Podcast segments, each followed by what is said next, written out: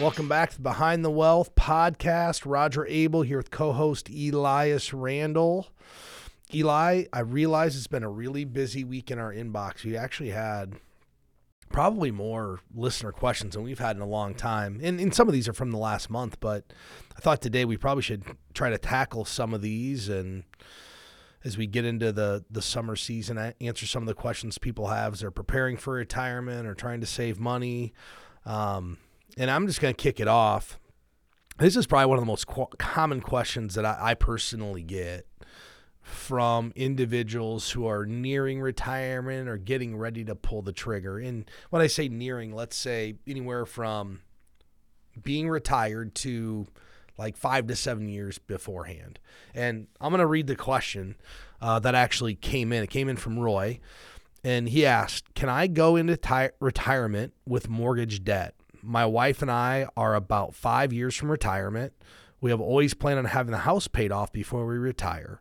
We refinanced into a low interest rate several years ago with the goal of accelerating payments as retirement nears, but we have been putting it off and we've used some of the extra cash flow to enjoy retirement, creating fun experience with our grandkids while we're still healthy to do so we could trim our discretionary budget and put an extra eight to ten thousand in the house each year to have it paid off before retirement. But we are torn between going into retirement debt free and wanting to continue our lifestyle. So I, I, get this question a lot, and, and I feel like there's two people. First off, this is my opinion. There's two people that retire. House paid for, house not paid for. Okay? That's the first thing. Are you going to be a paid for house person or not paid for? Ideally, you'd have the house paid for. Because the, the first thing to look at is what's the cost of this mortgage and the cost to keep this place going. For most people, it's you know a thousand, fifteen hundred dollars a month, maybe two thousand a month is their mortgage. Somewhere in that range is their mortgage payment, without taxes and insurance, just clearly just principal and interest. And if you start to look at how much, let's say you have a two thousand dollar a month mortgage payment, principal and interest, 2000 a month, that's 24,000 a year. Well, to generate $24,000 a year in today's um, interest rate environment, and I'm just going to assume 4%, you need to have $600,000 saved up to have enough interest off investments to, to make that, that, that loan payment. So the idea that these people are going to save an extra eight to 10,000 a year over the next five years, which let's call it 50 grand, that's not really going to change their retirement outlook whatsoever. But having the paid for house will absolutely change your retirement outlook because they just took off $2,000 a month of expenses. So, first thing is, I believe you should set a plan up to pay your house off for retirement. So, if you're seven years, 10 years out, it's pretty simple you can go to any amortization calculator and you can Google that out there uh, to get one. You can punch in how much you owe, how many years or months you want to have until this house is paid for, your current interest rate, and it will spit you out the payment that you need to make to pay it off in that number of years. So that's the first thing I would do. If you plan on paying it off, let's get it pay off. Um, I know there's an argument out there that, well, my investments will do better. I believe this is one of those cases where it's not purely numerical. It's not just about the numbers. A lot of this has to do with the feel good feeling, the house being paid off. We take away all this stress of our largest liability in retirement for most people is their house. You relieve all of that stress. You know, I've never seen a house get foreclosed on that's paid for. Like that doesn't happen. As long as you pay your taxes, they're not taking your house away. So the argument that you know you sh- you shouldn't pay it off because we have this really low interest rate, well, who cares? Pay it off. Now I'm going to flip the coin quick because not everybody can pay it off. You know, we see 60 year olds, 62 year olds, 65 year olds, Elias, that have, they owe $250,000 on their mortgage. And they're out there and they're trying to be responsible. So let's say they're 65 years old. And I actually had this happen with an individual. They're 65 years old, not in great health, and they have a 15 year mortgage on their house and they can just afford it. And they said, well, maybe we could cut back in these other areas and then we'd be able to afford it, or we could sell this house and we could rent. And I'm like, well, your house payment is going to be the same amount as renting. So we went through and worked their budget, and this is three years ago. So interest rates were st- actually this is like five years ago. Interest rates are still low.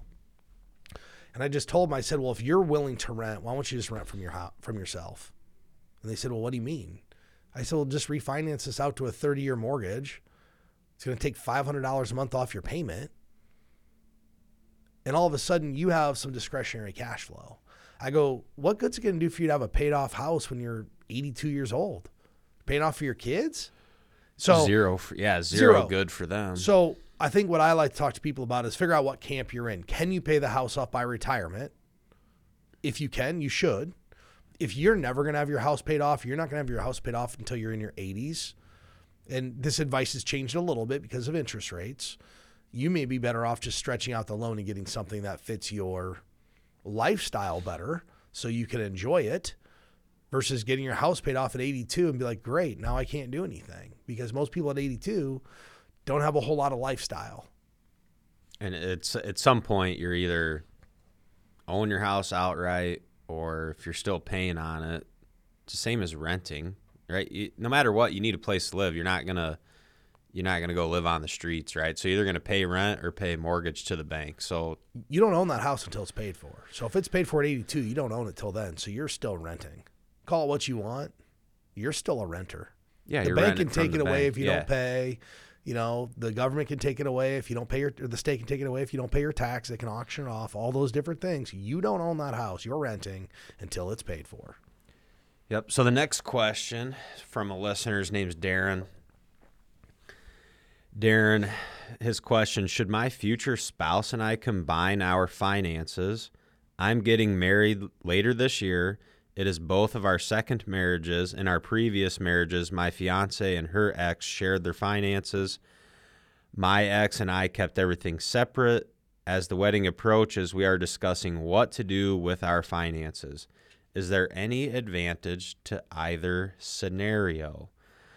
Okay, so I don't know about so much advantage, disadvantage. I think in general, you should be in agreement on how you're going to do it. Um, at, at my house, all the finances are joint. So to me, that that's what works best for our family. We're aligned on things financially. I do know that there's many families that don't do it that way, that do the finances separate. I don't have an opinion one way or the other. I think what's important is families are doing what works best for them. Um, now there should probably be some ground rules, like maybe spending limits or hey if a transaction is x or under go ahead and buy it um, you should be aligned on your savings and like especially long-term savings where if you're doing separate finances and one is a super saver doing 25% of their salary into the 401k and the other one's not saving anything well someday that's going to be a very large discrepancy on oh well we manage this separately, I have X, you have nothing. Well, now what? So I think you can make it work either way, but there there needs to be some sort of conversation and some sort of agreement on how it's going to work. You know, I it's not fair that it's it's really not fair one way or the other that one person's doing all the spending, one person's doing all the saving. It also wouldn't be fair for one person just managing the budget and the other person not. So there's a lot to consider.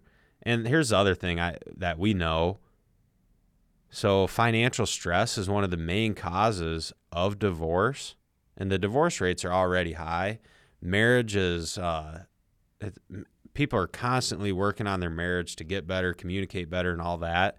When you bring in financial stress, it just adds a layer and level of things that it can make it unmanageable. I, I think that I think it's extremely difficult to have a healthy financial marriage if your finances are separate. I mean, my question is to people that do this, and I do it how you want. I, ours are combined at my house.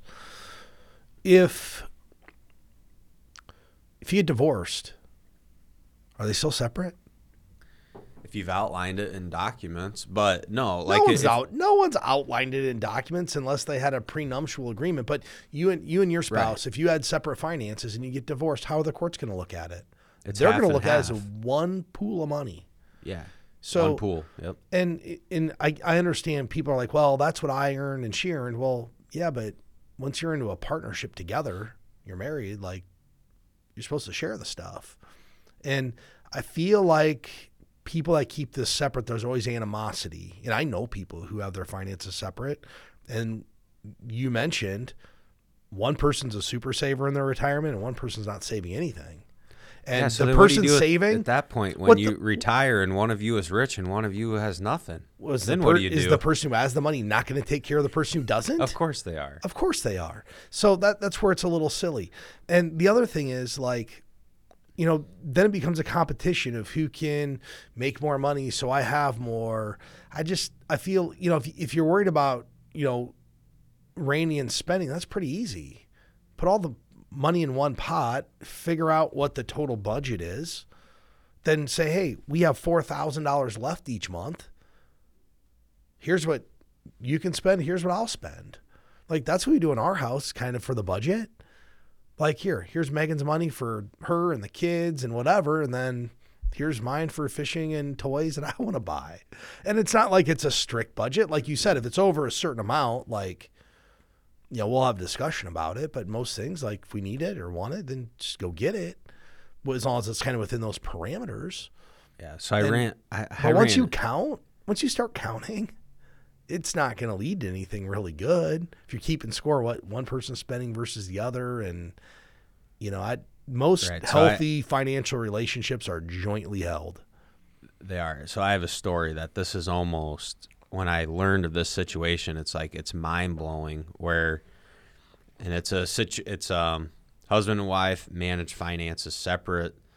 Um husband works with someone, professional office, wife works with someone else, professional office. Well, they've always done the budgeting and ran the finances separate. And somehow like the husband saved all the money and then the wife has taken money out of her retirement to like help family members and kids and and that's such it just becomes such a convoluted situation where how is and I just for maybe I'm too simple to understand but how has one person been a super saver in the household and one person has taken money out of retirement to make ends meet for their kids like isn't there a better middle ground that's going to work for everyone involved and then and they kind of wanted to they wanted to like do a financial plan and kind of go through some stuff and I wouldn't I honestly wouldn't really even know how to help. The first thing that needs to happen is they need to be more aligned in their financial situation. I just thought that was a that's a really odd situation to be in where you're 5 years away from retirement. One of you has done a great job. Meanwhile, the other one has taken loans against the 401k at work to like help pay for kid college and cars and stuff and it was just to me that that's odd. I don't know how you really operate in that type of system. You know, here, here's what I feel happens when people operate separately. It's almost like a form of financial infidelity. That's know, a deep that's a deep term. I mean, think about it. Like if someone's taking loans in their 401k, that that has an adverse consequence on the whole family. But if you're keeping it separate, you get to do that and not tell anybody. It's like a big secret. Or you can. Right. So if your finances are separate, you can go rack up thirty thousand dollars in credit cards and not tell anybody because it's your responsibility. I think it's probably a joint household responsibility because you're operating this thing together. So, um, unfortunately, I just feel like, you know, I'm going to lead to the next question. I feel like this show's all about like keeping stuff from your spouse, which, you know, we, we think you should be on the same page as your spouse and, you know, do this together. It's really hard. It's really hard to be successful financially. I do not endorse keeping secrets from any spouse. No.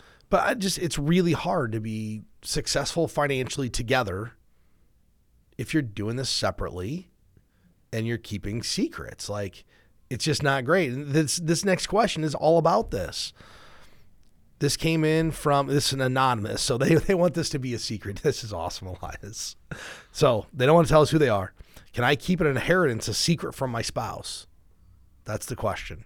I have a family friend who was like a second mother to me growing up. She recently told me that I would be inheriting a sum of money from her IRA when she passes.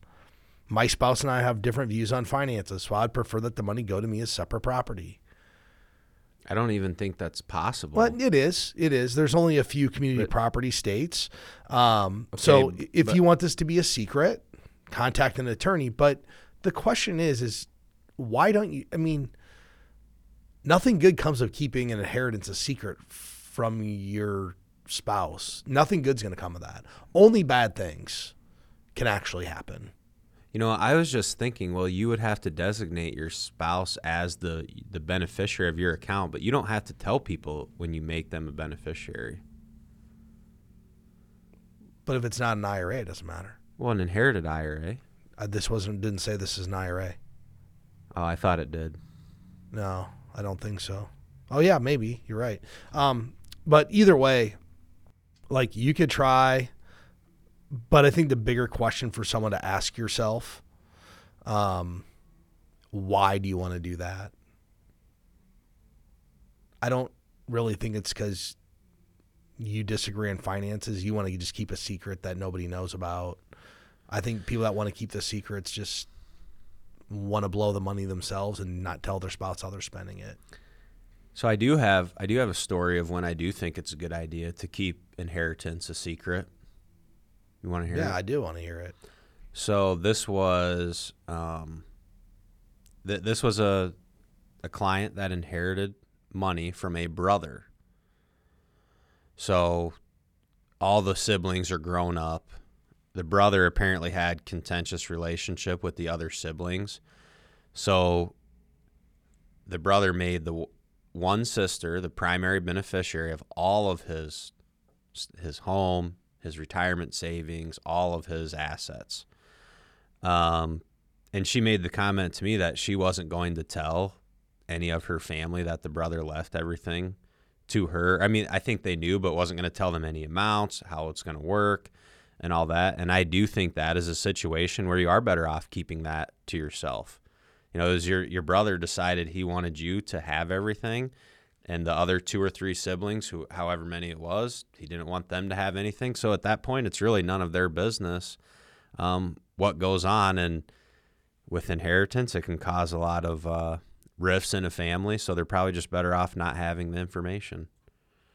I Yeah. thought that made her life uh, simpler by I doing think it that that, is completely reasonable, but it's just that's not a spouse. Those are your brothers and sisters.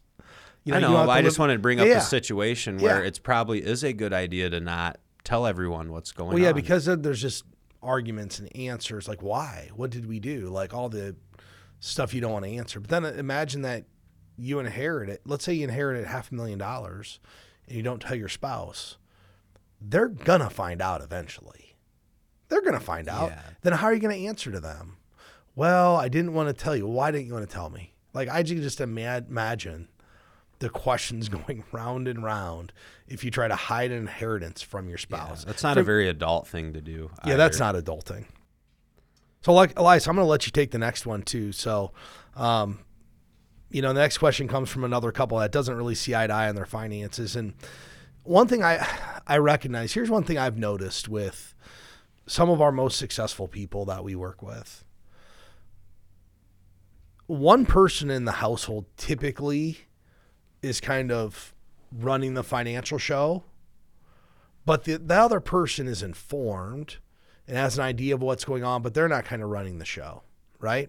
Yeah, that's typical. And I think sometimes when you have two people who want to run the financial show, that's when you don't necessarily see eye to eye. You know, if you think about our most successful people, we have spouses that are coming in here that are uninvolved in the investment aspect of their life, but their spouses bring them into the meeting so that they have somebody to work with if something happens to the person who's running the proverbial financial show. Yeah, I think it's a more common reason to actually work with a financial planning firm than most people actually realize. I, I agree with that. I, I think for do it yourself, investors, and I think what we've found with our firm is there there are do-it-yourself investors that at some point they will establish establish a relationship, mostly for the fact that if something were to happen to them, they want to know that they can trust what's going to happen for their spouse Which- when they're not around anymore. And That's an adult thing to do. Think about that. Think about why. So let, let's say you haven't went out and met with somebody and you're a do-it-yourselfer and we have clients that we work with that could probably do some of this themselves but they choose to work with us because they don't want the turmoil of i do everything i pass away. And now my wife not only is she grieving me passing away she has to go find a new financial advisor because she doesn't know how to do any of it. Hopefully she doesn't get taken advantage of. And she has to go try to vet somebody. Like why would you want to do that later in life? All because you might save a arguably you're not saving money because there's lots of studies out there that shows the value of an advisor but because you think you're saving a little bit of money in fees to potentially put it all at risk when your wife has to go find somebody in a time of turmoil so the next question I'm going to throw to you, Elias. I'll read it. I'll let you answer it. But um, this couple's asking, his name's Heath, says, which account should we take money from? I'm in my mid 60s. My wife is in her late 50s. We have two large expenses coming up this year. I think we should pull money from our brokerage account and leave the money in our IRA and Roth IRAs to keep growing. My wife thinks we should take it from the IRA or the Roth IRA because we would be double taxed on the withdrawal from the brokerage account. Which account should we pull the money from? I'll take your um, your take on this, Elias, and I, I actually am pretty sure I know how you're going to answer this, but I'll be interested to see how, how you do answer this question. Okay, so first of all, I don't know what double taxed means. Um, I think she's referring to Elias that she believes if they take it out of the brokerage account, they're going to have to pay tax, which they may have to pay some long term capital gains tax, but it's not ordinary income tax. okay. Yeah, so a few things here.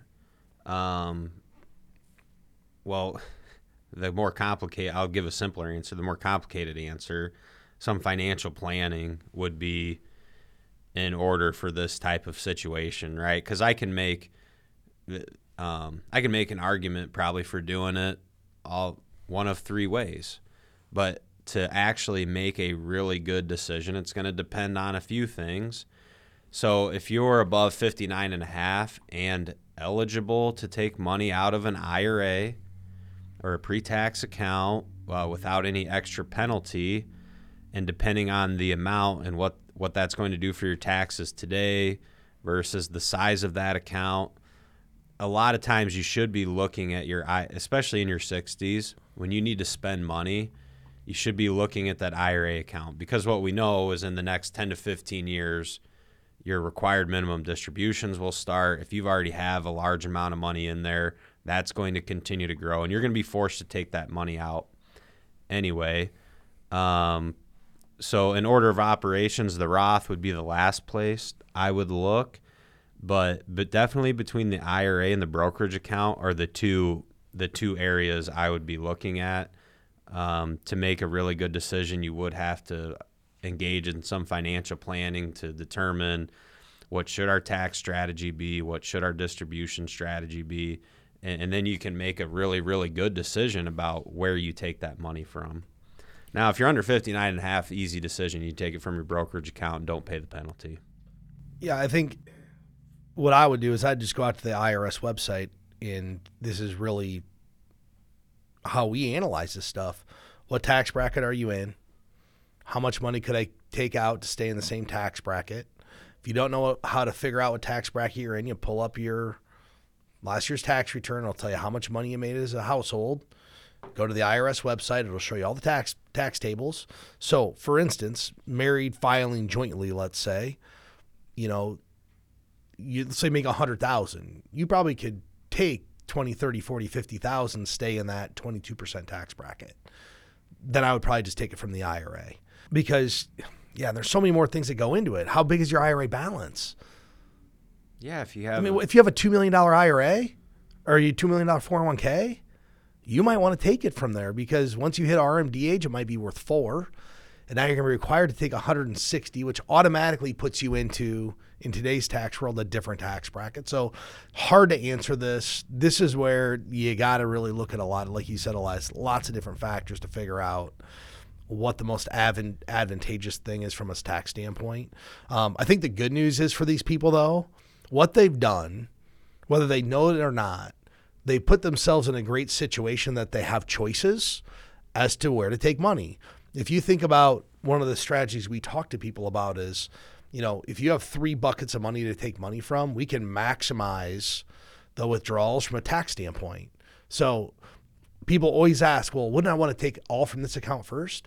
A lot of times we have individuals who are taking money from two different types of accounts, IRA and brokerage. Could be IRA, brokerage, Roth, all dependent upon gains in the in the brokerage. But this is where some planning really can add value because if all of a sudden you keep yourself in a 22% tax bracket instead of going to a 32, that's pretty meaningful. I'd say. 10%. I mean, that's just instant savings by having a tax strategy. So I think I think the way you answer that question is how I would answer it, and I, I believe it's probably um, the best way to tackle is just get somebody out there to help you do some planning on this. So Elias, let's just shift gears a little bit and let's talk about an important topic, especially in today's world. This has changed, I would say, really over the last, in my opinion, at least 10 years. 10 years ago, you never even heard this term, but it, it's regarding gig workers, the gig economy. I don't know when Uber and Lyft came out, but I really think that was kind of the start of this. Hey, I don't have to work for somebody and I can find these like odd jobs to pick up that I can actually earn a living. And we got a question from Kristen. She says, How can I save for my retirement with a gig job? I left my job several years ago to be a stay at home mom. Our kids are in school now. I started working some gig jobs, doing food delivery, grocery delivery. Um, I've been making pretty good money. The flexibility of the gig job has made it made me decide to make it a permanent career rather than going back to nursing. Since I don't have access to a f- traditional 401k like I would a traditional job, is there a way for me to be saving money for retirement? We did increase my husband's 401k contribution as I began bringing in money, but it would be nice to have some retirement savings of my own. So, super common question. Basically, this applies to anybody who's self employed. Kristen, whether she knows it now or not, is a self employed person under, you know, how the laws are currently written. I'm guessing she gets a 1099 for for the income that she gets. And you know, just so many more Americans are becoming reliant on the gig economy that that this is a question they need to tackle. Otherwise, we're going to start to have another. I mean, we already do have a retirement crisis, but it's going to be worse because most self-employed people are concerned with making money, earning a living. They're not even thinking about you know running a business. They're not thinking about retirement yet. Um, in 2021, good statistic 31% of current or recent gig workers said this has been their main job over the last 12 months. So, started off as part time, 31% of transition full time, which means 31% of people. That's a lot. It's, it's actually a lot bigger number than I thought, but what it means is 31% of the people lost access to an employer sponsored plan. It's kind of a big deal. That is, yeah. So let's talk about how they can do this. You know, there's all kinds of different saving options out there for for gig workers. One, you could have, do a traditional or a Roth IRA. Obviously, there's some income limitations here, but if you don't have a company sponsor plan, you're eligible to do an IRA. 6500 for people under age 50, 75 people above what people don't know is you actually could set up your own 401k as a self employed person. It's referred to as a solo 401k. And companies have made it very easy to open these with not a lot of money, right? I mean, you know, they don't have to have a TPA, a third party administrator to do some of the work. It's all self tax reporting. So it's become a very economical option for the gig worker. So you'd still have all the same limits of a traditional 401k, which, you know, if you're under 50 is 22,500. If you're above, I believe it's 30,000 if you're over 50. So you can still set up your own 401k. The only thing different about your own 401k and an employer sponsor 401k is that you're not giving a company to give you a match because you are the company. So it shouldn't be a barrier to save for retirement. You just got to figure out what the best route for yourself is. You know, and maybe if your husband's not maxing his out, that may be the easiest option is hey, let's just start maxing my husband's out. And then when we have more money, we can worry about starting mine. Assuming this is a couple who's doing their finances together. Yeah, I mean, and- going and back get- to our question four, yeah, yeah. four questions and, ago. and I right, I get the whole tap some money in your own name too, but really it's all the same, and that would be like t- that's the simple thing, right? Just start ratcheting up the 401k contributions. Yeah, and here's what's interesting is this is the challenge that I've found with self-employed people. Income isn't steady. So if you think about a traditional worker, they might have a salary, let's just say a hundred thousand dollar salary. I don't know, just number. Well, they know what's coming in every month. You could have a gig worker who makes a hundred thousand dollars, but they're not getting o- eight thousand a month. One month they get 15, one month they get four. So the money's uneven. So I think what people should think about here is how do I, you know, build up a bigger emergency fund so then I can make consistent contributions to this 401k. Because if you're a business owner and you have a month where you make four grand, but you need eight to live, the first thing you're not going to do is put money in the 401k. You're going to make sure you can feed your family. So it becomes hard for self employed people to do this. But there's great options out there. If somebody needs help setting one of these up, you can contact us at btwealthshow.com. We'd be happy to kind of talk you through your options and uh, tell you what, what's available for that. Um, and I'll, I'll, I'll stage the next question for you, Elias. I can't believe how many questions we got. I mean, we have like a plethora that are just like flowing in. So apparently we've got people listening, engaging, subscribing, liking the show. Um, but let me read the next one. This one's actually from Joe. I wish that people would tell us where they're from. Wouldn't it be fun to know where people are like, Where is Joe from? where's Joe from? So if you send a Joe, question, where are you from? if someone sends a question, tell us where you're from so, so we know. But Joe asks, should I save for a down payment on a house or keep renting and save money for retirement? I recently paid off my student loans. My parents are always and have always instilled in me that a house is a good investment and keep asking when I am going to stop renting. Now that I have extra funds that we were going to that were going to my student loan repayment, I'm torn between saving for a house down payment and investing the extra money. What is your advice? So I would start with an upside down question. I would ask Will buying a home make your lifestyle better? Is that something you would like to do? So I, I think it is a misconception that people believe to be financially successful, you have to buy a house. That is not true. Let's. Um, I personally work with several people that they don't own a home and they don't have any intention to ever own a home. They like renting apartments, condo, whatever it may be for the simplicity of it. And they value other things in life like a flexible schedule, being able to come and go as they please as far as like traveling and doing things like that. Now, if you if the answer was yes, I really want to buy a house, well, in, investing and all that's at its basic function a lot of times is a question of time horizon.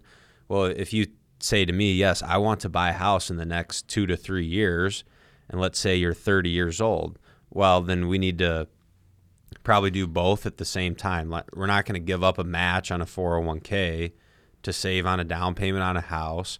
We're probably not going to skimp on Roth. Like if you're doing a Roth outside of that and you're maxing it, you probably want to keep doing that. So let's assume you can do both of those things and save for the down payment and get it done in your timeline. Then, then that's the way to attack it. Now, let's say you have to cut back on some savings, be a little bit strategic about it. Okay, I'm going to, instead of doing 500 a month in my Roth, I'm going to do 200 now and I'm 200 a month and I'm going to save 300 for to start to chip away to down payment on a house. So it, the first step is let's define the timeline on this right? If it's two years from now, well, you got to ratchet up your your down payment savings.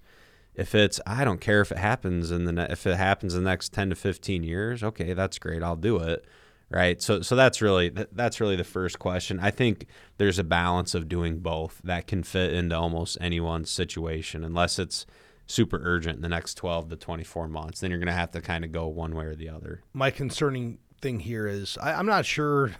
I'm not sure really Joe really wants to buy a house. I feel like he's being pressured to buy a house because his parent Yeah, his parents made you know my parents instilled in me that house is a good investment. I'd argue that your personal residence is not an investment. In my opinion, investment has to do one of three things. That says dividends, interest, capital gains. That is what it needs to do to be an investment. I know very few people who have bought a house, lived in their house their whole life, sell that house, let's say, for $500,000, take that money and then use it for retirement. I had I had a client in here yesterday. We'll probably downsize our house to a condo, and the house is worth like half a million bucks right now.